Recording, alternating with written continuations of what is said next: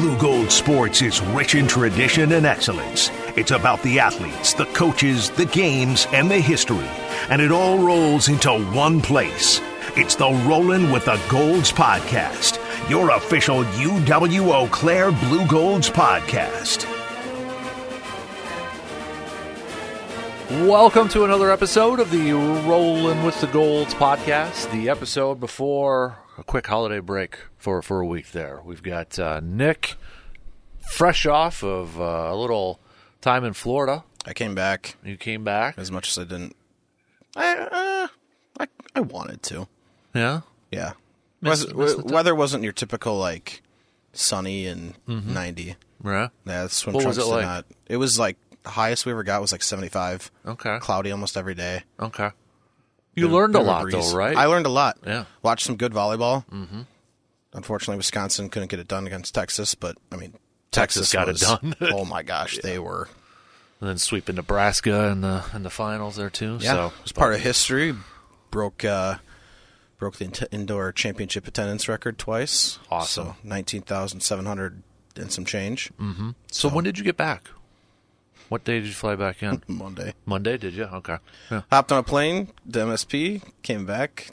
Took five minutes to fresh myself up, and then we had a department meeting. So, Nice. There you go. Back to the grind right away. yeah, I- exactly. let's just say I got to bed very early, and I'm still recovering a little bit. But Well, yeah, it was fun. Good deal. So we had that. Uh, obviously, if you listened to last week's episode, which was a lot of fun with uh, with Coach Kim Woody, talked about uh, what you guys were doing down there, and she kind of previewed that. So and uh, and we we were, we were chatting just about you know listeners and stuff like that. The amount of people that came up to her and said, "I really enjoyed the podcast you did." Like what?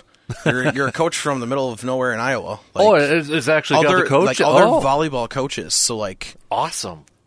Well, that had to make you feel a little good too, yeah, right? well, I'm just sitting on the side like, oh my gosh, it's not just my mom listening at home. right.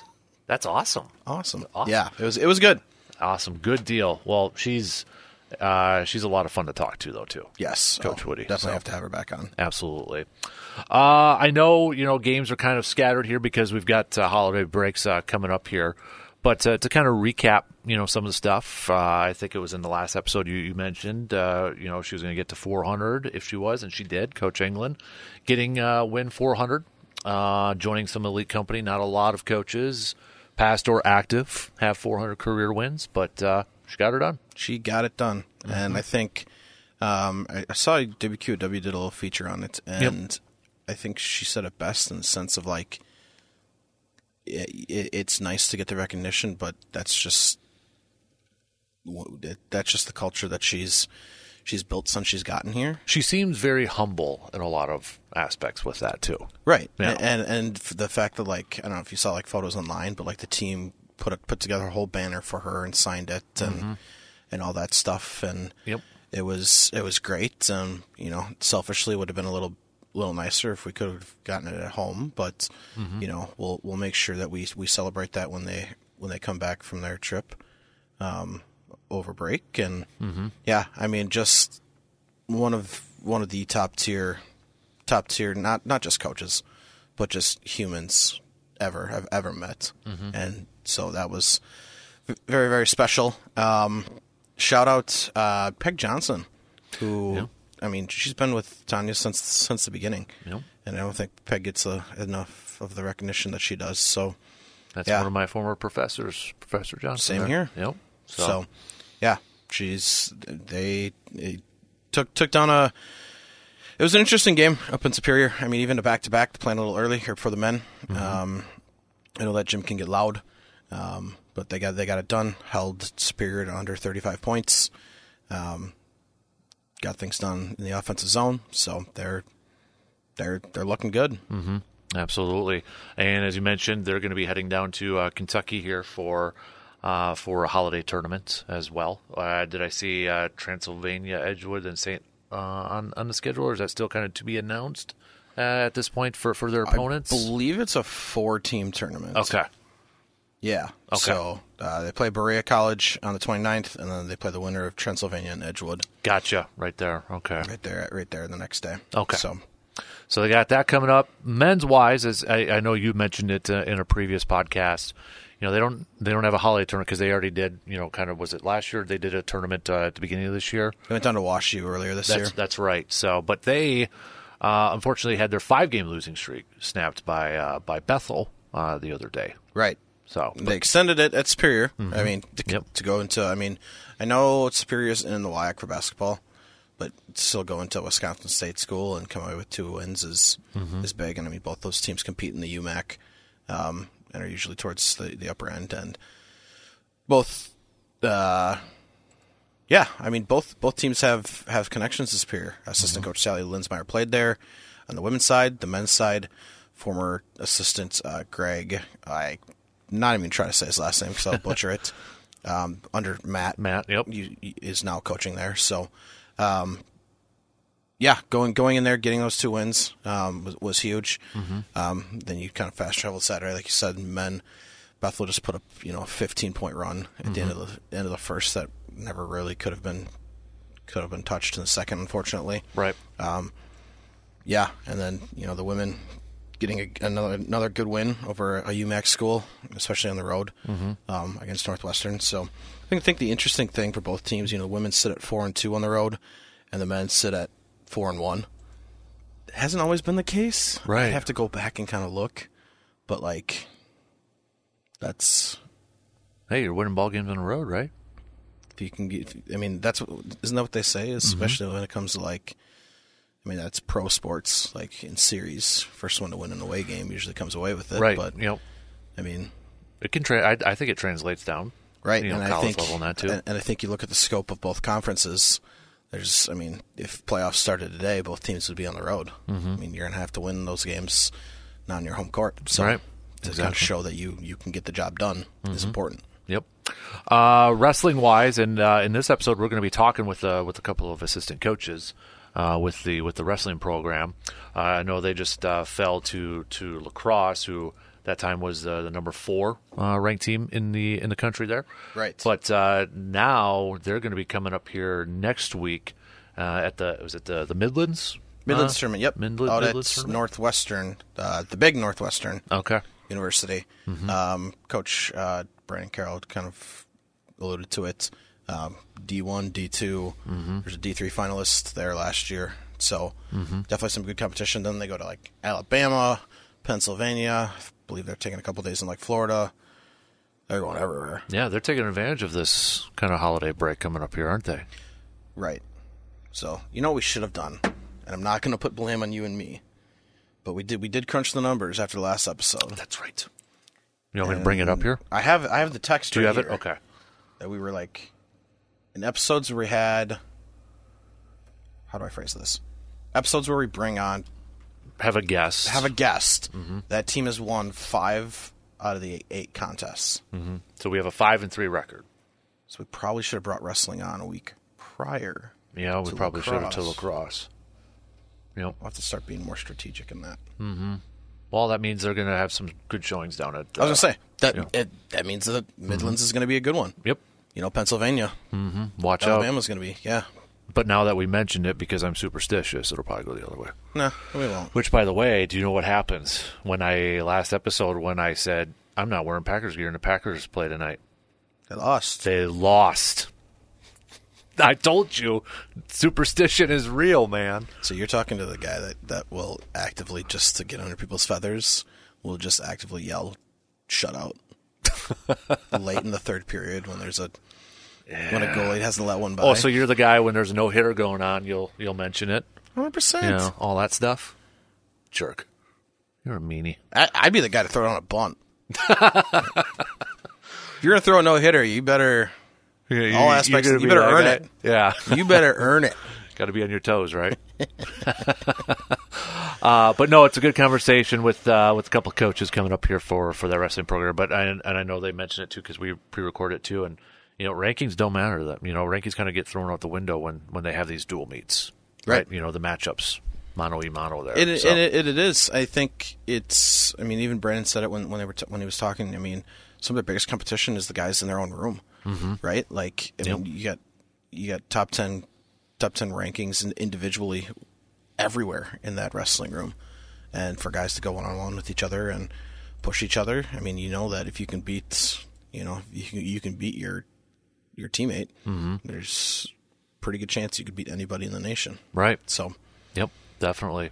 So I know there's, you know, uh, until next time we, we chat because you know we're going to be off uh, for for Christmas there, but you know a lot of other sports are, are going to be off too. You know, hockey's going to be a little bit before they they have a game coming up here and, and such, but they're still practicing, right? I mean, they're still they may have a little downtime here, a little break in that. But Right. still preparing for, for kind of. Do, do you think they approach it as like a second half of the season with, with a little bit of this break? I definitely think so. Um, especially, especially some of the teams. You know, we've talked about. So, like this week, I'm pretty sure almost every team is taking off practice because it's finals week. Yep. So, if you're listening to this, get back to studying. But Or get some sleep too. or yeah, you probably get some sleep. Or if you're a football player, eat Ryan Keekley. Um, but I think it's, I think I mean you look at the, you look at the basketball schedules. They don't start conference play until January, mm-hmm. right? It definitely is a second half sort of for, sort of feel. Right. We've mentioned a couple times on the podcast for like men's hockey, they've played point three times already in this Yeah. first half. Like to go into the second half and not have to play them again. Like, and I was joking with the point radio guys. It literally is going to be a two foot two person race to the top. Whoever slips, it that's what's going to determine mm-hmm. you know who who comes out on top. So I definitely think that there there is, but I think I think it's it's a it's a time for people to recover, kind of just reset. Mm-hmm. But I know a lot of teams, and like men's basketball, they have a game on the thirtieth, so they're coming back like twenty sixth or twenty seventh. right. And then there's some teams that don't play until like the third. I mean, even like swim and dive. I was don't I, got their schedule up January 27th when they go up against Whitewater. So I mean they've So they've- had December off. they've- you know Right. match wise, Right. And or so- wise, excuse me. and and we talked to we uh, we banked an interview for for later on uh, with with Coach Ryder, and, and she said that you know she gave the entire team practice off this week, but they'll be back towards the end of December to kind of get back in the swing of things. And I'm sure practices will kind of just be in the lighter side, but they'll want to ramp that ramp that up. You know, Because WIAC championships are right in the middle of February too. right? Yeah, so you you, know. Mm-hmm. don't want to lose. You don't want to miss a beat. And I mean, even before that, you got a couple NCAA um, first chance meets. You have an UIC diving diving meet, which is always you know good good competition. Mm-hmm. Um, but then I mean, you look at some. I mean, sport we have. I don't feel like we haven't talked about. We have track, Oh yeah. indoor track. I mean, they're. I I was just given their roster like last week. Right, he's he's made his, his final cuts, and they're they're I just put up their schedule. Yeah, January, man.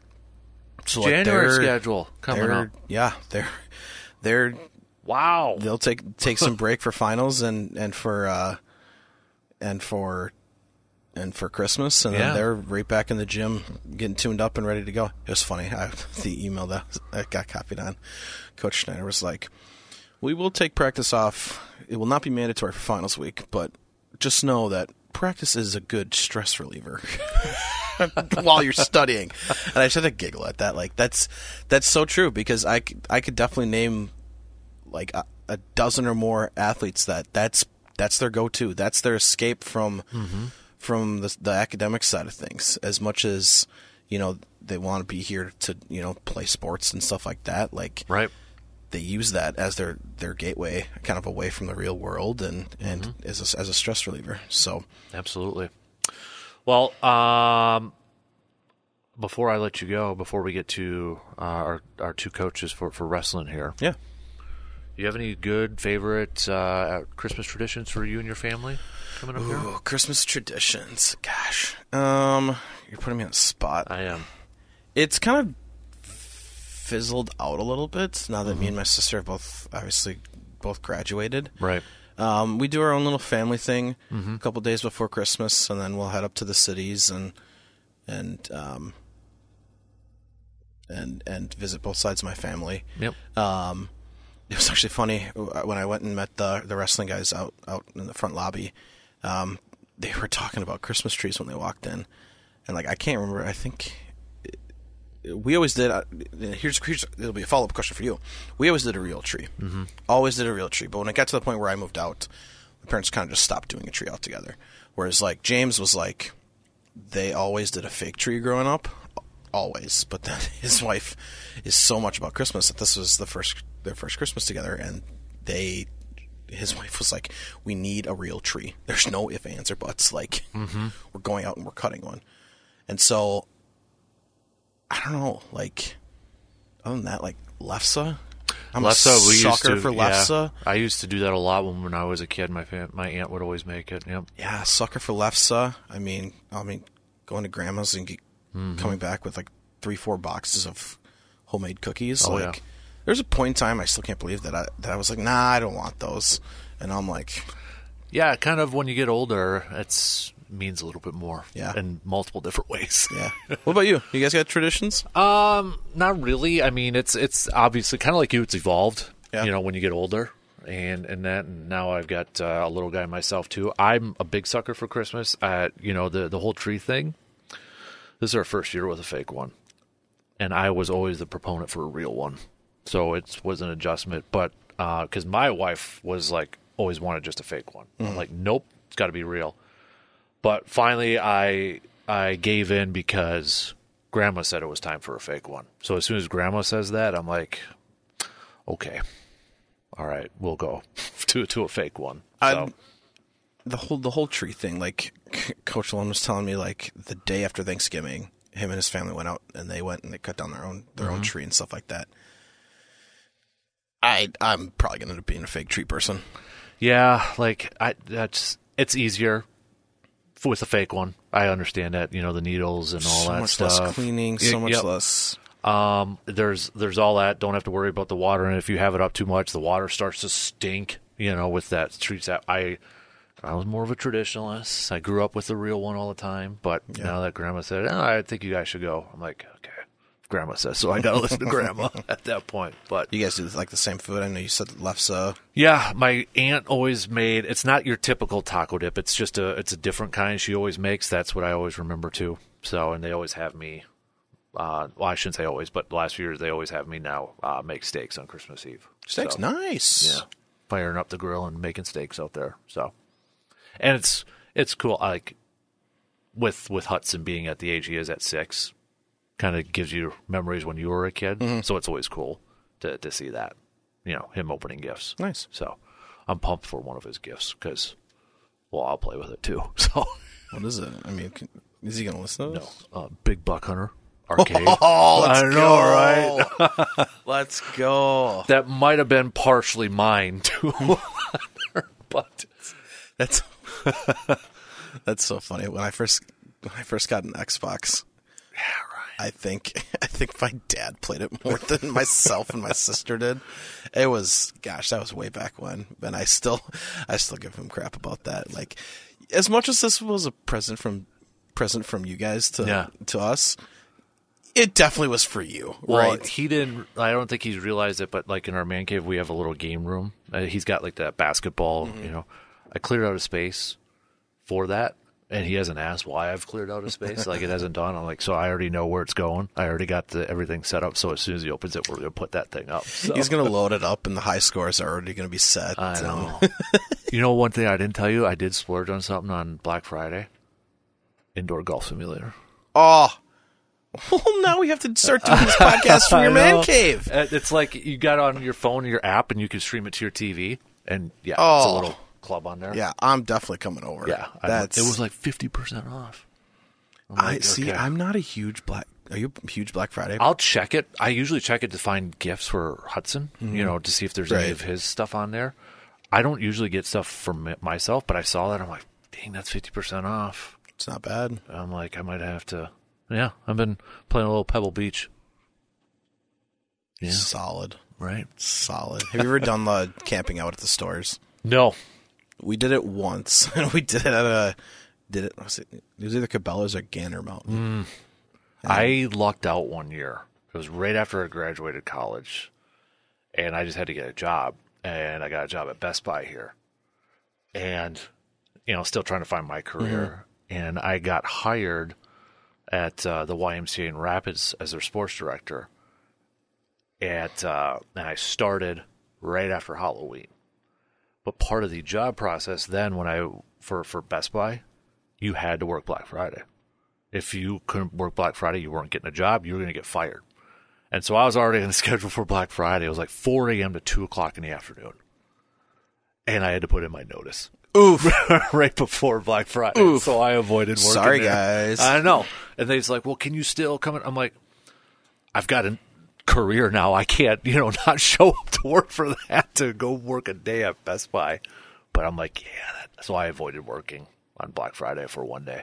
Well, I and at think- Best Buy. That was the iPod era for crying out loud. Well, I think now, especially with like Amazon, everything. I feel like, I feel like the whole.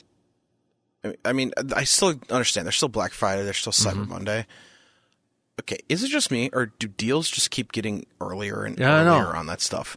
Like I was seeing, like It was in October. 40 percent, right? Yeah. like forty percent off stuff. Like in, during Halloween, it's like we haven't even hit November yet, Yeah. and we're already getting Black Friday deals. Like I know. I think I pulled up my Walmart app and it said Black Friday deals when I was trying to find like a Halloween bucket for for Hut. I'm like, what are we doing here? Oh man. On that note, let's talk wrestling. uh, we're gonna take a quick break here, and then uh, we'll talk with a couple of uh, wrestling coaches uh, coming up after the break yes, here. So and uh, happy holidays to everybody. We will Yes. not be having an episode next week, so absolutely. happy holidays to you and your families. We appreciate you tuning in, Mm-hmm. um, and we will see you in 2024. Well said. Have a good uh, have a good break, man. You as well. Hey, sports fans, there's no better feeling than when you're watching your team dominate. But remember, when the offseason comes, you can still channel your team spirit with a fresh coat of color. Ask Sherwin Williams how you can make every day feel like game day with over 1,700 colors and a top tier coaching staff to bring the energy of your team spirit home. Shop online or visit your neighborhood store today.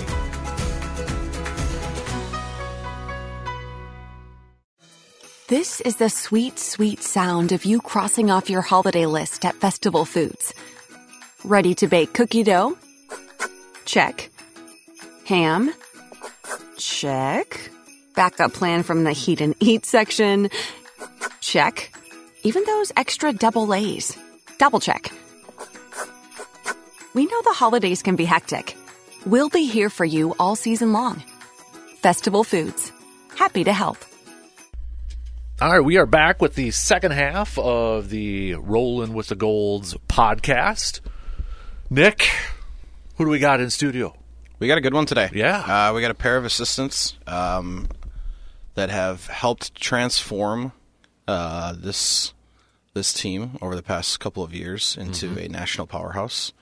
Um, just two over overall down to earth guys that, I mean, one comes from the Blugold family, the other one doesn't, but um, both have bought in and have some have some excellent leadership and are arguably learning from one of the best. We have Brandon Carroll and James Huntley from UWC Wrestling. Gentlemen, welcome to the podcast. Thank you. Good to be here. So you guys look kind of young to, to be coaches. How old actually are you guys right now? Well, I'm 25. Okay.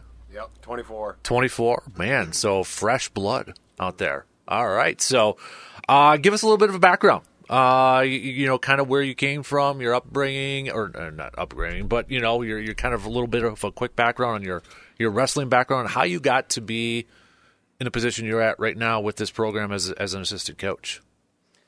So uh, I'm from Sioux Falls, South Dakota. Um, wrestled at Augustana University.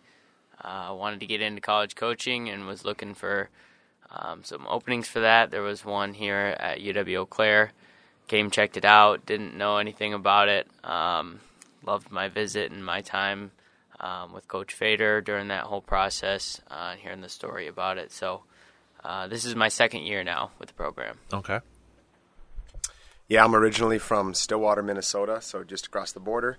Um, came over to Eau Claire for my undergrad. Um, I was one of Fader's first recruiting classes. Okay. Um, and just kind of, if you've been around Fader, you know he, he, he's a guy you want to stay around. Yep. And uh, uh, after finishing up graduation, just stayed involved with the program and Um, it's just been incredible every year. Every year, it just continues to elevate. So staying around that is something I'm um, I'm loving doing. So, uh, did you imagine yourself being a coach? Was that something that you wanted to, to pursue? Or was that something that kind of developed as as you were working on or, or uh, wrestling under Coach? Yeah? I think it. Uh, I think it developed over time. Um, you know, when I was when I was younger, I hadn't. It wasn't something that I had set out to do.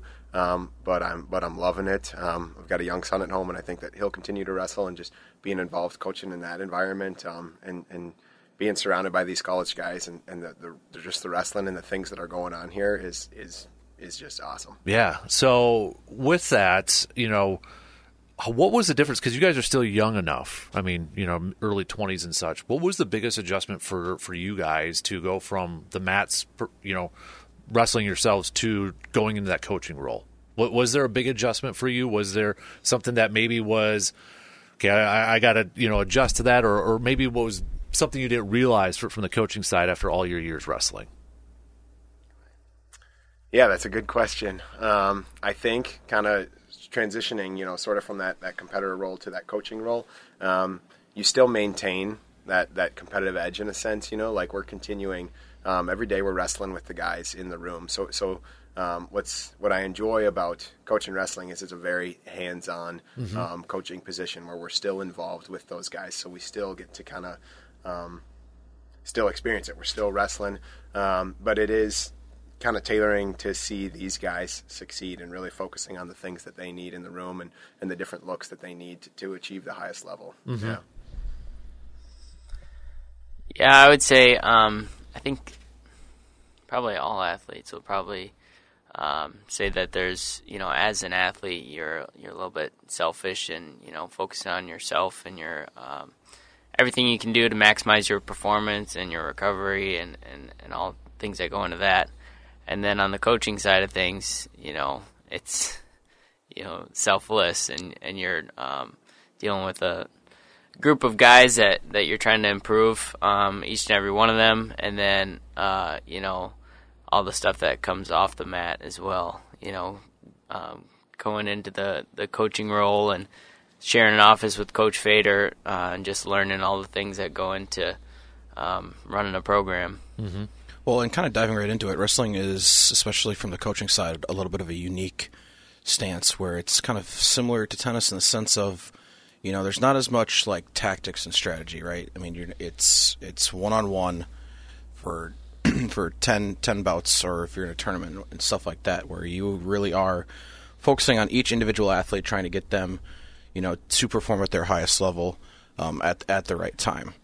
How is that is is that something that you you kind of learned early on through wrestling that hey like this coach is going to be one on one with me rather than taking that whole kind of group approach yeah i think um, the one on one aspect is my favorite part about um, coaching i think it's really i feel really comfortable and it seems uh, fairly easy for me to um, you know be hands on with one athlete and get the feel of um, where they need to adjust and make improvements there. Um, you know, instead of the leading a group of people, and that that part is uh, not as natural. So something I'm still growing at. Mm-hmm. You, you brought up a point too about like the working with the wrestlers' hands. It's a good point too because I think you know when if you're a football coach, you're not usually suiting it up and tackling a player or anything like that, or you know you get to still wrestle with, with the guys too. and I think that's something unique from from a coach's side. Now I don't know, does Coach Fader still wrestle with some of the guys, or you know his age maybe uh, getting up there? But it, that is a unique part too that you're still able to to kind of go out there and and wrestle with the guys too. Yeah, absolutely, and I think that contributes, you know, to. Um, just just having a little bit younger coaching staff, and then we mm-hmm. have Fader at the helm. Um, having guys like this in the room um, allows us to stay really active and involved with the guys on the team. Um, yeah, and and Fader. Fader, Fader loves his stair stepper. Fader will jump in there. Um, he'll get in with a guy, um, and and it's fun. It's fun when he does. He's still showing technique. Um, he hangs with it. Um, but yeah, yeah, being able to to just be involved with the guys, I think I think they benefit from it, and we love it, and it, mm-hmm. it just kind of it adds to that coaching experience for sure. Yep. So, were you guys at the practice that Jason showed up at? Can you talk a little bit about that? Yeah, I'll let you take it. Yeah, um, defers. so I mean, we we just had uh, you know a normal, pretty. I think it wasn't a very high paced practice, but um, Jason was in there before we were even in there. He was already going on the stair stepper. He said um, that that was you know he was had his own goals of starting starting to get in better shape, so uh, wanted to get in and uh, also kind of uh, watch our practice. So. Um, Fader noticed that and he jumped up on the stair stepper right next to him. We got two of them side by side and I just, I mean, I looked, I looked over a few times and just looked like Jason kind of had his head down, just trucking along, and and then Fader's got his head turned, talking to him the whole time. so, and it sounded like uh, he was uh, trying to push Jason and get him to go a little bit faster and harder. So. That's awesome. That's yeah. when, when I heard about it, he's. I mean, and you described it perfectly. He said that like he he was for for some seconds there, he was kind of fighting for his life, and Fader's just on like a on a Sunday afternoon stroll right next to him. So, but I think that's that's the cool part about it, especially you know, he's your team is so welcoming. I mean, I remember when I first started working with wrestling three four years ago, I knew nothing about the sport, like mm-hmm. apps like points. I just thought it was okay if you pin the guy, you win. Like, and I'm not joking when I say that. Like, mm-hmm. I was so wrestling wasn't very big in, in Winona, or at least with the people that I hung out with. It it wasn't something that I was very you know knowledgeable about. But this, I mean, you, and you're right. Fader, his energy is infectious. He wants everybody to love the sport as much as as he does, and your team is just so welcoming. Um, to where when we hosted the regional, what was that two years ago, three years ago? It seems like forever, but it was so easy to run it from an administrative side because everybody on the wrestling team was willing to pitch in and help where mm-hmm. where they needed to mm-hmm. or where they could. And I'll go on the opposite side. Like I grew up in an area where wrestling was like the sport. Uh, I grew up in Medford, so I don't know if you guys know like the Crasses, you know, Crass Train. Buddies of mine, I graduated high school with them, and that was a, the, like the program when when we were. I mean, and it was such a tight knit group. It seemed like it was like if you were a part of the the wrestling team, it was almost like a family type of and I don't know if that's kind of similar to, to what you guys are now with the Blugolds or how you guys were growing up, but it was like that was a very close, tight knit group that grew up, I mean, from elementary wrestling camps to, to middle school, all throughout high school when they won state championships and such. It just seems like these wrestling teams from from what I've seen are such a really close knit group. Is that something that was the same for you guys kind of growing up or, or where you're at right now with the Blugolds? Yeah, absolutely. I th- I think just naturally, like, um, you know, our athletes have to be so disciplined in so many different areas of their life that it almost feels like not everybody gets it. So um, they really bond with, with the guys that, that they go through mm-hmm. with it together. So. Mm-hmm. Yeah, absolutely. I think um, I think kind of the team chemistry that we have is is part of what drives the success for the guys. You know, a lot of it comes from just within within the group. Um, we've got guys from from all over and all sorts of different backgrounds, but um, regardless of that, when they when they show up and when they're on campus, kind of working through that preseason um, together, just just the early mornings, you know, and, mm-hmm. and, the time spent in the room and the sweat poured out and the different adversities they face, like they they do it together, and it, it just it just it melds them, and, and that's what when it's time to compete, man, they're out there for each other, and, and, and, I think it shows, yeah, day in and day out. Now, I don't know if they still do this, but I remember when I was in high school, because I was in basketball, I w- I didn't want to try messing with those guys because I knew they'd kick my you know what. uh, but I would always remember, you know, talking to some of my buddies, and they were going into a like a, a wrestle off, you know, like if so and so wanted to wrestle at that weight class, they had to essentially knock off their their teammate at that at that spot. Is that something that still kind of kind of happens? And if it does, I mean isn't that a unique situation? You guys are teammates, but you're trying to take that that guy's spot too, and just how how how of a how much of a unique challenge is that to you know be on that team, but yet you're trying to take somebody's spot too. Yeah, I think the best way um, best way to look at it is that we're constantly the room is constantly improving. Mm-hmm. Um, we're constantly trying to elevate the level of wrestling that it's occurring in there. Um, and you know, wrestling's a sport where your one injury and your one you know something pops up away from from needing to be the guy. So so whether you're the guy that's been wrestling duels or whether you're a guy that's that's right there chomping at the bit, um, things change. You know, so so that lineup is shifting. Um, so guys are always staying ready to, to be the guy that's going to go out there and get to wear the singlet and get to compete. Um, but but but having kind of having that dilemma to, to chase after that that spot to go out there and wrestle in a duel. Yeah, guys want that. Mm-hmm. Um, so so it just elevates that competition and it elevates the fight and um, it, it it continues to drive the room upward. Yeah. Mm-hmm. Yeah, definitely. It's you know it takes a level of maturity to um, handle that. Uh, you know, think about the bigger picture and that you know yeah, there's only ten guys that are going to start at the regional tournament, um, but everybody else is is going to push you to get there, and you know you see like um, you know with good programs, it's like if if you can beat your teammate for the spot, you know, then you can beat most of the rest, you know, Mhm. most of the country because of the uh, level of talent on your team. So it's definitely, uh, you know, it's a situation that that always happens, and you know, a lot of conversations, and um, yeah, I think it just uh, with good teams and and good wrestlers, I think it just takes a level of maturity to to think about the bigger picture there. Now, you guys have mentioned the word maturity a few times, and I can't think of a better example as like when you got to make weight. I mean, I remember a lot of my friends, you know, they're they're sitting in the team room, you know, during lunch and having a different lunch just because they got to cut weight, they got to make weight, you know, the next day, or the coach is asking him to move up a weight class or, or something like that. I mean, you know, this was in high school too, and you guys obviously at, at the college level. I think that's kind of a you know for for wrestlers maybe got an advantage over some of the other athletes because they had to be that you know dedicated, that mature right away to be able to to make that weight. How how difficult is that? What are some of the situa Where did you guys have any stories like trying to make weight or, you know, just I I remember a buddy of mine, Jason, was wearing sweatsuits all the time, you know, and trying to. He had to lose one pound or something that day before weigh-in. I mean, how stressful could that is that for these young athletes?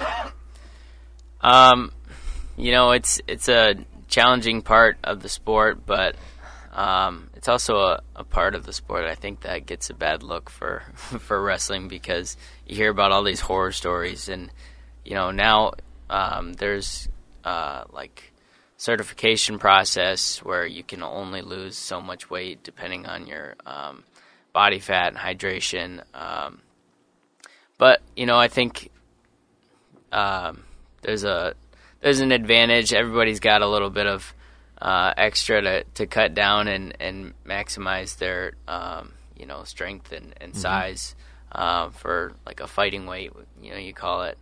Um, but we have a lot of good resources to help um, to help our our guys get down to weight um, in a healthy manner. hmm Would you say that's changed over the years too? You know, like maybe twenty, or you guys are a little bit younger, but you know, maybe from the older days of, of trying to cut weight to where it is now, or maybe from high school to a college level, it's safer or maybe a better way to to, to hit that weight.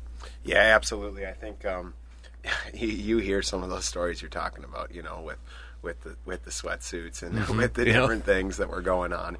Um, the sport's evolved a little bit. I think a big thing that um, that that we make sure that the guys are aware of is you know making weight is just that's just what allows you to compete. Our focus for, for competition day, man, we want you to go out and we want you to perform and we want you to wrestle.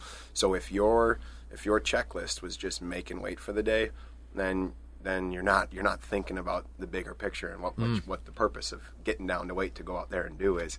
Um, so so kind of having solid resources and being able to learn about education. We've got um, an incredible strength and performance um, coordinator on campus, Zach Ruck, and Mhm. he's helping those guys um, with the nutrition component and learning about things that they do, um, not only to, to recover well with the calories that they are putting in, um, but just kind of helping them to track and get down over the course of the weeks. Um, we do some different things to make sure that guys um, that weight is coming down appropriately throughout the week, so that you're not getting this big, you know, crash at the end of the week where you Right. got to shed all that weight. Yeah, yep. So so I think it's it's become more refined over time.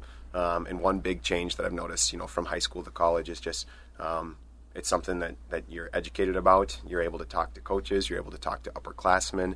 Um, so you really learn how to do it and how to do it well versus Yeah. just kind of figuring it out and spitting in a cup and some of, some of those non-traditional methods. I remember, you know, buddies were eating rice in the in the team room, you know, instead of you know the normal lunch or something like that, you know, just trying to cut weight. But you're right too. I think because let's face it, a lot of these high schoolers don't have that strength and conditioning or nutritionists with the school, and to have that at the college level, I mean, we've talked to Zach, and I think every other podcast Zach's name's been brought up as, as a huge benefit over there, and that's that's got to be such a huge jump and maybe a nice welcome for some of these athletes. yeah, I think, uh, I mean, Zach serves our team just in in more ways than one, and we're so fortunate to have him work specifically with our wrestlers.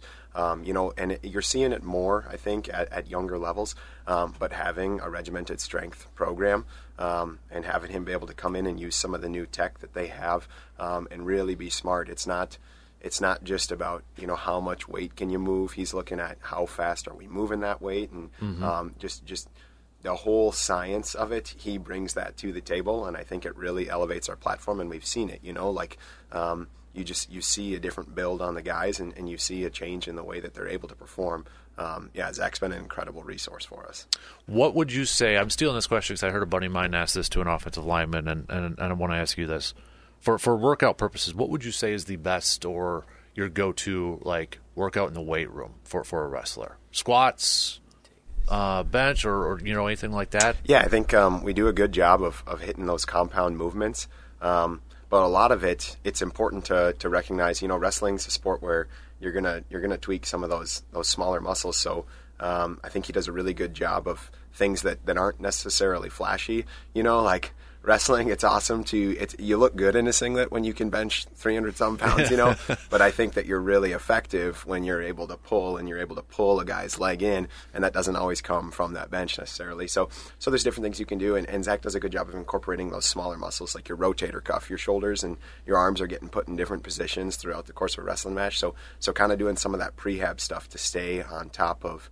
Um, injuries before they can even occur you know um, things that, that guys wouldn't traditionally they're, they're just not things that you would normally go into weight room and, and plan to do and he's able to incorporate all that kind of stuff um, yeah yeah I didn't know if you had anything. Right I there, do. Yeah. We're kind of taking a little bit of a turn, and I kind of want to put one of you on the spot, so I'll let you guys decide. Hypothetically, let's just say I'm graduating this spring from high school. I'm a six-time state champion. Give me That's your a lot of oh, years in high school, right there. first number that came to my head. Give me just like a TLDR. What is your recruiting pitch to Eau Claire? Because obviously, James, you've seen it from the point where you were Fader's first recruiting class, but now I gotta believe that Messes has changed over time as y'all recognize the success you've had. But then the goals have probably shifted as well, because I'm sure they're very different than than when when you started. But Brandon, do you want to just kind of give me a two three sentence, you know, recruiting pitch? The Well, elevator music, as they call it, there too. yeah. Yeah. So I mean, typically I, I just tell the story about our, our wrestling program over the um, years that Fader has uh, been here and, and how it's went from a program that was talked about being um, discontinued to now being um, a very competitive program. Um, you know, I'll, I'll talk about academics, and our guys are com- just as competitive in the classroom as they are on the mat. We've had 30 Scholar All Americans in the last three years, which is fourth most in the country in that time. Um, and then, of course, the resources like our strength coach, uh, our strength program, and, and our awesome wrestling room, um, and our campus and our town, and, and the people that we have supporting. It's it's a great spot. So. I would I would encourage you as a six time state champion to come visit um, and see what it's all about. That's quite the resume. Six time there too. That's that's that's pretty awesome there. Uh, uh, you know, with wrestling, I mean, it's such a it, it's an indiv- individualized sport too. Would you would you kind of say that? I mean, you're a team, but you know, you're individual wrestlers on there too. How important is how important is it for these wrestlers in your off season to kind of you know, maintain or to stay in shape or, or anything like that? Because I got to imagine that, you know, we go back again to that mature, maturity word, right? The off season, we're all human. It's kind of maybe easy to, to fall off the ledge a little bit, maybe splurge and get out of shape or take a little bit of a break. But how crucial is it for these wrestlers on their own, maybe perhaps, to kind of, you know, coach themselves up during the off season and make sure they're still on that on that path? Yeah, I think um, I think wrestling's a sport where you know if you don't have a good off season, it's really going to show. Mm-hmm. Um, so I think you know Coach Ruck is available um, for guys in the summer who decide to stick around, and I think that's really attractive to a lot of our guys, knowing what kind of training they're going to get. Um, some guys go back and have good good uh, training environments back where they're from. Um, but yeah, definitely having it's it's a year year round process um, to to get to the place where guys want to be at. So. Mm-hmm. Yeah, I think we've seen a healthy shift. Um, kind of just reflecting back to to my first years at Eau Claire. Um, and looking at you know the number of guys that would hang around in the summer to train versus what we have today. Um, you know we've we've got freestyle practices that we're running in the spring. Um, you've got guys that are seeking out um, you know, national level competition in, in that freestyle element um, outside of the season. So they're, they're going to pursue because they want to compete and do those things on their own.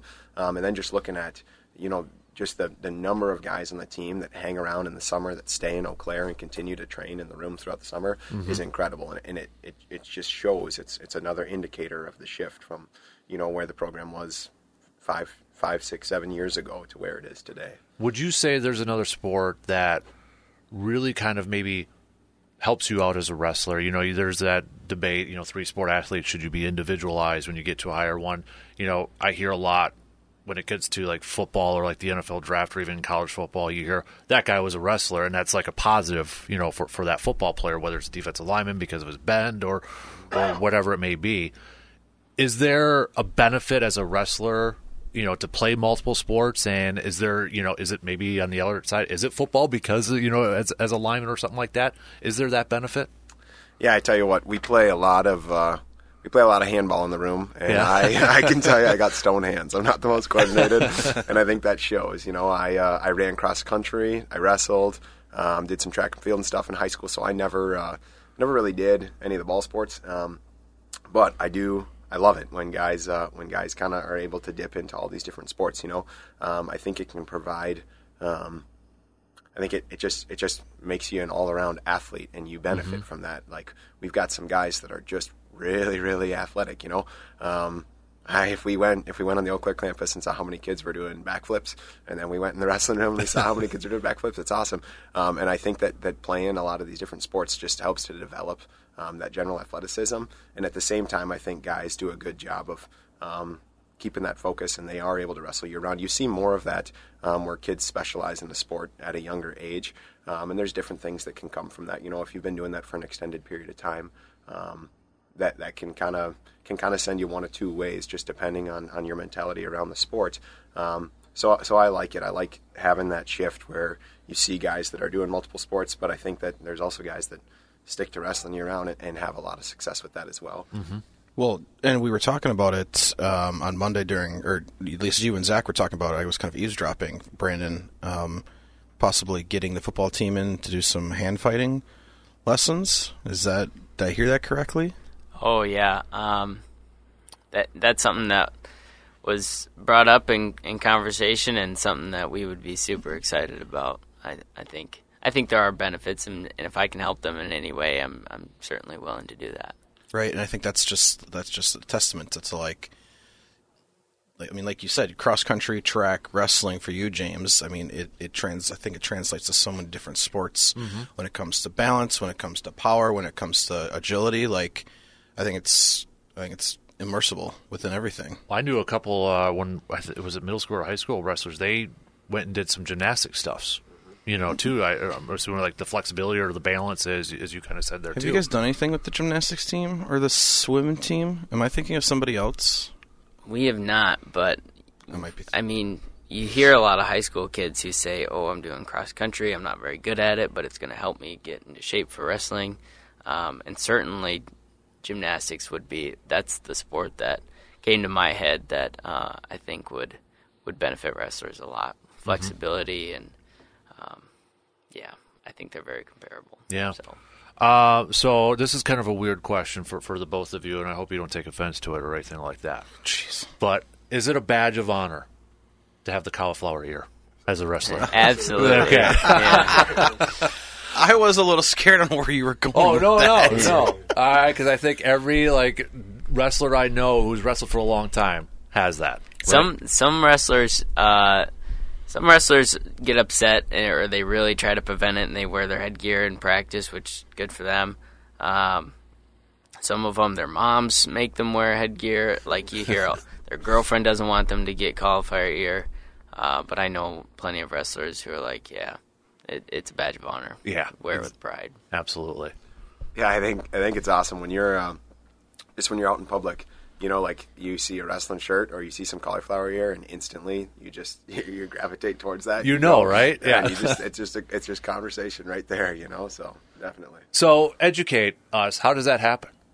Um, Just a lot of pulling and all that, or yeah, yeah, I would imagine. You know, like um, yeah, just like that kind of that, that that impact on that ear and that and that rubbing. You know, like some guys will get it more on one side if they're if they keep if they're consistently shooting to one side and that head scraping up on the side of the body. Or um, there's different things, but but yeah, I mean, good hand fights and, and just that rubbing on the ear, and that'll happen over time. yeah. Yeah, uh, maybe that that can be one of my goals for, for the football team if they come in and walk out with a bunch of cauliflower. There you go. Look at that. I like that. puffy ears. That'd be that'd be good. I I always thought of it because I yeah I can picture how many of my buddies because I had a bunch that were in and yeah it was in high school they had it too and and they tried to get me to have that badge of honor and I'm like no thank you well, I'm not ready for that. Did you have any other questions before we get to a little lightning round with these boys? do have one more question, and this one comes from Coach Fader. Uh oh. So on the hot seat, who is your least favorite wrestler to go one on one against in practice? Somebody who either works you to your fullest, or somebody that you just cannot seem to beat. I I have a lot of difficulty. and I think the rest of the country does too. But wrestling Zach Sato, he is a, um very funky style wrestler. Um, you know, if you watch our duels, you know you can we we might have a certain style of wrestling that we wrestle, and then 149 comes up and he and he's just he's doing different things, and he just has a different build and a different uh, way he moves. So so he's a, he's a different challenge. He brings a different challenge. Yeah, we got a big kid from a small town, Sloan Welch. He, uh, man, I you don't see a lot of guys that size. He wrestles heavyweight for us. He's a freshman um, that can do the splits. I've had his legs up on my shoulder. I've had his I've had his ankle up on my shoulder, and he hangs out. I mean, he's he's comfortable there. You just Wow. you don't see that often. You know. That's that's insane. That's awesome. Before we get to lightning round, uh, you know, I want to go back a couple weeks to your match against Whitewater. Your your come from behind. I mean, we talked about it in a previous episode. You know, the energy. I mean, as as coaches though, on on, on the sidelines, how what was that energy like for for you guys? You know, you're down a little early, but you're coming back, and then you ultimately win. I mean, what what's that feeling like? And then kind of tell us too, maybe going back to your days as a wrestler what's that feeling like when you pin somebody for for somebody who maybe has never wrestled before what what's that feeling like that instantly is like i got that guy i got him down and i just won yeah, I think coming into that duel, um, you know, we knew that that was going to be that was going to be a fight. It's um it's a well coached program. It's a it's a um, program that we were excited to compete against and excited to have them in our home gym. Um, and we knew that every time we stepped on the line, rankings really don't don't mean much, you know. Um, and it didn't. It showed. It doesn't matter when when those guys step on the line; they're, they're ready to wrestle, and so were we. Um, and yeah, we took a couple losses early, but I don't think that that um, changed our level of fight, and you saw it throughout the duel as, as that tide began to turn, um, and it was awesome. I mean, that's an electric duel. That place was that place was, was sold out. That was a that was a packed gym. I wish uh, we we had some guys on campus that were able to come and, and see and be a part of that duel, and um, I think that was that was really exciting, and just like the atmosphere in there, um, it was electric. Yeah, uh, I think that's kind of where I was going to go with it. Is um, there's there, it's one thing to go get a pin in an empty gym, you know, and then that might just feel like an, another day in the office. But then um, when you get a pin and there's, you know, hundreds of people standing up screaming for you, for some reason it makes you want to put your arms up and give a big flex. Yeah. you know, to the crowd. It's it's a different feeling. I think that that support makes a big difference. So, um, appreciate everybody that came out to those duels and got rowdy and yeah, we don't get a lot of home duels, so um, we we're battling Thanksgiving break and Christmas break and J term, so um, we get those opportunities. You know, it, it fires our guys up. Guys like performing in front of big crowds like that. So the second part, what's it like to pin a guy? I, I've never done it. What what's that feeling like? Like, kind of describe it to where I can kind of sense it because you're you're just smiling the whole time when, when I'm asking this question. What's what's that like when you've just like, I'll just say you dominated another person and you got them pinned to the ground there. Well, um, Or is there is there a pin in your career that you vividly remember? Is that an easier way for you to kind of tell it? Um, sure. I think. I mean, it, it's it's great. Yeah, I think you know, f- for me, and I think a lot of wrestlers can relate that they have really high expectations for themselves. Um, so you get to a point where, you know, that's the goal, and and like if if you had never gotten a pin before and you got a pin, it would be a lot different. Um, but I think a lot of our guys are at a level where that's that's the goal, and when they get it, I mean it it's not as as special maybe, but in front of a big crowd, I think that does make a difference. Yeah. Yeah, I think that's that's what we saw versus uh, versus Whitewater. You know, Stricker and Schoenfelder are 74 and 84, just turning the tide of that duel. When you when you go out and pin a guy um, in a team duel environment, that other team, you know, they got to win two matches. That, that that's them. You're you're putting up big points on the board, and I think that when you get on a roll, and momentum plays a factor, man. Like when that crowd's fired up, when when the boys are fired up, um, and Stricker goes out there and he puts a guy down, and then Niall goes out and does the same thing. Um, I think when you see that, that just gets that gets things going for sure. How much does and I'm coming up with another question here. Uh, like rivalries, you know, is that something if if you get into it, you know, we're all human and maybe sometimes when you get so amped up from a rivalry, does that kind of take away a little bit from maybe like the proper way to I don't know the the best way to say it because I can imagine a time when I was in high school and I remember this story. We're going up against a rival and it was told to me and like they came out and they were tomahawk the tomahawk hatchets, okay? And one of the wrestlers came out with behind their back had a hat a play hatchet and one of our wrestlers grabbed it, took it and broke it right before their match. So that rivalry, you know, was was like that do you is is there like where we're wrestling because it's so one on one where the rivalries get so intense sometimes where it's maybe not the proper wrestling and they're just kind of going all out like how do you maybe kind of hone in on that aggressiveness or, or maybe that enthusiasm out there or do you or don't you at that point Yeah, I think I, I think I like it. I like when we wrestle when we wrestle a team that we know um, is gonna is gonna put it on the line. It's it's them against us, and I think we enjoy that. Um, and and I think the fans enjoy it too because when you can sense, Mm-hmm. I was gonna say, you can kinda sense it, right? Yeah, Yeah. you can feel it. it. It changes the environment of the of the arena, and, and I think people people get into that, um, and I think the wrestlers get into it. Um, I think I, I'm all for it. I think it just it just elevates the wrestling that goes down. because you kind of know everybody at different weight classes too, right? When and maybe in high school or college, like you, you know so and so at that level at that level you got to pass or you got to beat. Or I mean, there's there's does it make it a little bit more intense because you know that person, maybe not personally, but you know that name and you know that person, as opposed to like a team overall sort of thing.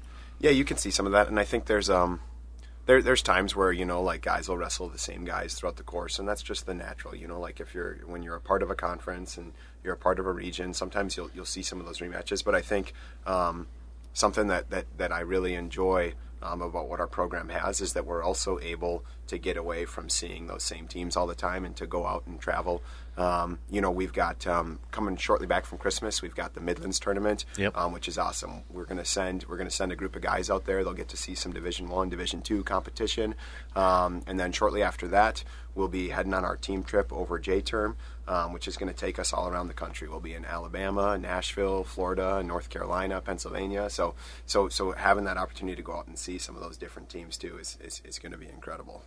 Last question before uh, lightning round because it just I, I thought of another one. Your last, last, my last last question. one now. Uh, but I remember having this conversation. I think it was last year, and you know, a, a topic in Wisconsin a lot for high school sports is you know the div- divisions. You know, divi- for football, or you know, should this team be in Division One when they're in Division Three or something like that? How do you balance that with enrollment? And I had a reporter tell me, you know, the one true one of the true sports that where divisions really don't matter is wrestling, because you, you've got it, you know, the individual wrestlers going at each other, and you just mentioned, you know, Division three guys going up against Division two, Division one. Would you agree with that that kind of assessment where? You know what? Divisions don't really necessarily matter when it comes to wrestling because it's it's the individual versus the individual at that point. Um, from a high school standpoint, uh, it's so fun to have a a team full of guys that come from all different uh, classes or divisions um, in each state, and listening to them argue and have that same Yeah. yeah uh, same debate. Um, when it comes to college, there's certainly some you know uh, differences, obviously, um, with scholarship versus non-scholarship, um, things like that. But uh, you know, as far as the level of talent, there's there's certainly guys that can compete at, at all levels, um, no matter who they're wrestling. We've got guys who were offered Division One scholarships uh, on our team, um, and we, you know, we're going to the Midlands tournament, which is a historically, you know, really strong Division One tournament uh, coming up.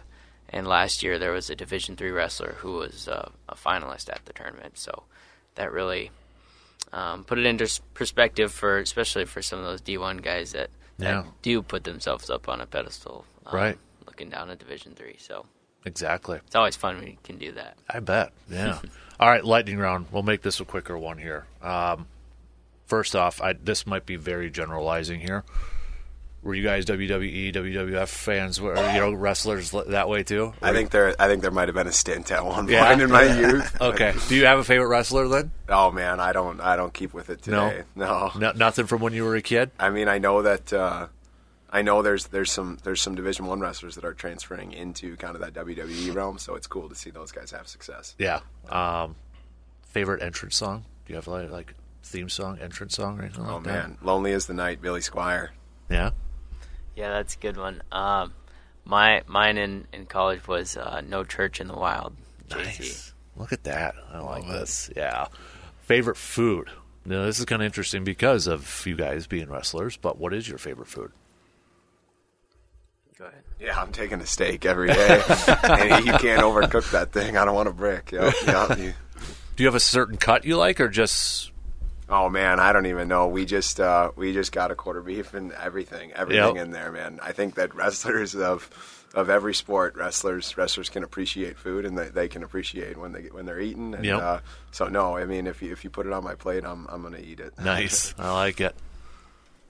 Um, yeah, you can't go wrong with the steak, but I, I will I will say that I have a sweet tooth, which um, was was made me, you know, have to be really Yeah. disciplined when I was competing and, and making weight. But um, yeah, I'm Perfect time of the year right now for you. Oh yeah, I love this time of the year now. Now not having to make weight. I was going to say, is that like one of the things you don't miss about wrestling? Is ma- making weight, or do you try to set an example with your wrestlers too? Um, yes and no. Like we still, I think I can speak for James, but you still have to be a level of fit um, to be the coach that you want to be.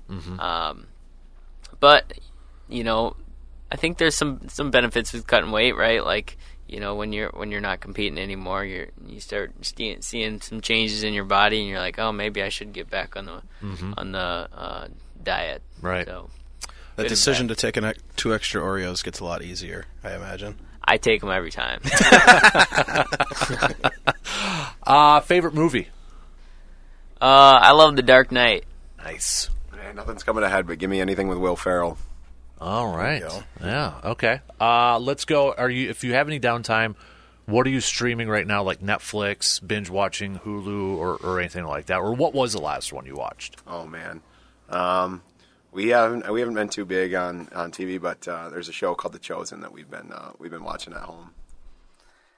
Uh, I just got into that show called Fargo. Okay. Yep. uh, like a murder mystery show with a bunch of uh, northern accents in there, so it's it's good. Well, and you're from the Dakotas, right? Yeah. So over Yep. there, so It's a perfect representation of, of South Dakota, right? Uh, well, Fargo's in North Dakota, so. It's the same thing. Well, those are ni- see, Same see, no, that's that's the battle I got to fight all the time. is South Dakota is way different. See, uh, I don't know if you guys know, like Justice Cleveland. Uh, he's a sports director at 13. Says the same thing because that's where his parents live, and he lived over there a little bit too. There's a little rivalry between North and South Dakota. It seems like between there because I made that mistake too, and he's like, no, no, no, no, and he I he just do it to corrected me. ruffle feathers. yeah, sure. Do we have to bring up the Kentucky thing with the uh, with the girls basketball game again? No. Yeah, exactly. Tennessee, Kentucky, same thing. On right? to the next one. Uh, Who's been your biggest influence in your life? Um, I'd I'd say my mom. Yeah, I think I've learned a lot from my folks, but kind of just to branch off and give something different um, than saying my parents.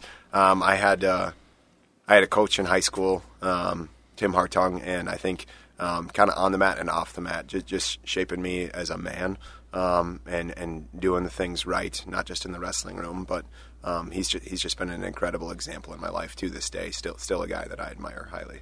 Who? What are you doing uh, for hobby wise, or like some downtime to, to get away, or, or what's your go favorite hobby to do? Yeah, that's a good one. Oh man. Um, uh, let's see. uh, there's all sorts of things. Yeah, yeah, that's Sumo it. wrestling. Sumo wrestling. Yeah. Yeah, we just uh, we just busted out. We had a Christmas party, um, so you know we get all the guys together, and uh, and um, we've got an event rental. So we uh, we brought the sumo suits, and the guys were able to uh, to jump in those. And there were some there were some highly contested matches. It was yeah, it was fun to see. It was fun to see. Um, some of those dudes are just throwing each other around, but, but everyone everyone got a turn. Thank you, thank you for not bringing that to the department Christmas party because I don't know if monks would have been able to handle that excitement. It's gonna show up at, at Oh. one of these things. Maybe the golf outing. Ooh, Yes. that'd be a good one. Yeah, Yes. I like that. How about you? Do you have any? Um, you know, I try to get outdoors when I can. Mm-hmm. Um, you know, since I moved to Wisconsin, haven't really got into uh, hunting and fishing yet, but uh, I plan to. Favorite sport besides wrestling? Uh, I would. It's probably. I got three. Can I give you three? Yep, three? go for okay. it. So I do enjoy watching football and hockey, um, but you know, with being a combat sport, like MMA is is really entertaining. Mhm. Yeah, I'm gonna second that. I'm gonna second that one. Football favorite football team? Then do I need to ask? Green Bay, right? Yeah, are you? I don't know if you're lying to me or okay, no, okay, sure. sure. Yeah, I'm originally from Minnesota, but uh, it seems like all the onesies we have at home are all Green Bay Packers. So, so I think that says something. yeah. Sorry, Nick. Outnumbered, Sorry, Nick. Oh. You, outnumbered. Nick? Minnesota through and through. Yeah, unfortunately, right? So, hockey wise, hockey you can that that's okay though because there's nothing in Wisconsin for for pro hockey. There's That's talk- what my six year old tried to tell me, and I'm like, I there's can't be. there's talks about it. Hey, there? hey, I wrote a letter in sixth grade to Governor Tommy Thompson saying that we need to have one, and I said it needed to be called the Wisconsin Polar Bears, and I never got a response. So if there is, I'm taking credit Probably for because it. that nickname isn't the. I was also in sixth grade, Well, it's all- and you know, Hey, sixth graders can be pretty convincing. not in the 90s Oh. when I was in sixth grade. back then, it was a social studies assignment that we had to do that. Well, for. back then, how do you know that your courier pigeon made it all the way to Tommy That's that's a good question. I you know I don't know. I, I, I don't know, but obviously it didn't make a mark over there. So, uh, how about what's your favorite place to to hit up in Eau Claire? Like maybe to grab a bite to eat or, or anything like that. Oh man. Um, let's see. I'm huge. Uh, we live up in Chippewa Falls. Uh, I love the Edge. It's a great spot, man. Yep. Um, enjoy that. But uh, if I'm here in Eau Claire, Wagner's, you know, you, you got everything over there. That's a Yep. good spot. Um. Well, when I first got here, my wife and I shout out to Marie. Told her I'd give her a shout out. Um, we we lived in in Haymarket, so we would go across to the district a lot. Um, that's a great spot. And then uh, I've been to Dooley's a few times and enjoy that. Good good spots. Solid ones over there. All right, uh, guys, uh, we've kept you long enough here. So big thanks for, for coming by, but also hope you guys have a good Christmas. I know you guys got, you know, the the tournaments coming up here as you mentioned, but hopefully you guys be able to spend some time with your family and uh, got a favorite Christmas gift that comes to your mind from back when you were a kid, maybe, or Oh, favorite toy back in the day? I don't think so. No, no, come on. trying to think. the old days. I'm 37. I'm older than you guys, and I can think of my Ninja Turtles for crying out loud. So, Donatello was the best, by the way. Just saying. So, you, I know you're probably going to disagree with me. I don't have an opinion. I mean, mine mine was um, first hockey stick, typical Minnesotan. Oh, okay. Yeah, I was just mine was Ninja Turtles all over the place. What's your favorite Ninja Turtle? I just said Donatello, so you weren't paying attention because that's why I said you're probably going to disagree, and then you said something about a hockey stick. So well, I probably tuned you out because it was the wrong answer. So nice save, boys. Uh, thanks for coming in. We appreciate it. Best of luck uh, for the rest of the season, Yeah. and uh, we'll catch up with you guys again soon. Okay, Thank you. Thanks for having thanks, us. fellas. you got it. That's going to do it for us on this episode of the Rollin' with the Golds podcast. As a quick reminder, don't forget to follow and subscribe to the Rollin' with the Golds podcast wherever you listen to your podcast. Until next time, for Nick Hoven, I'm Dan Casper. We will talk to you on the next episode of Rollin' with the Golds.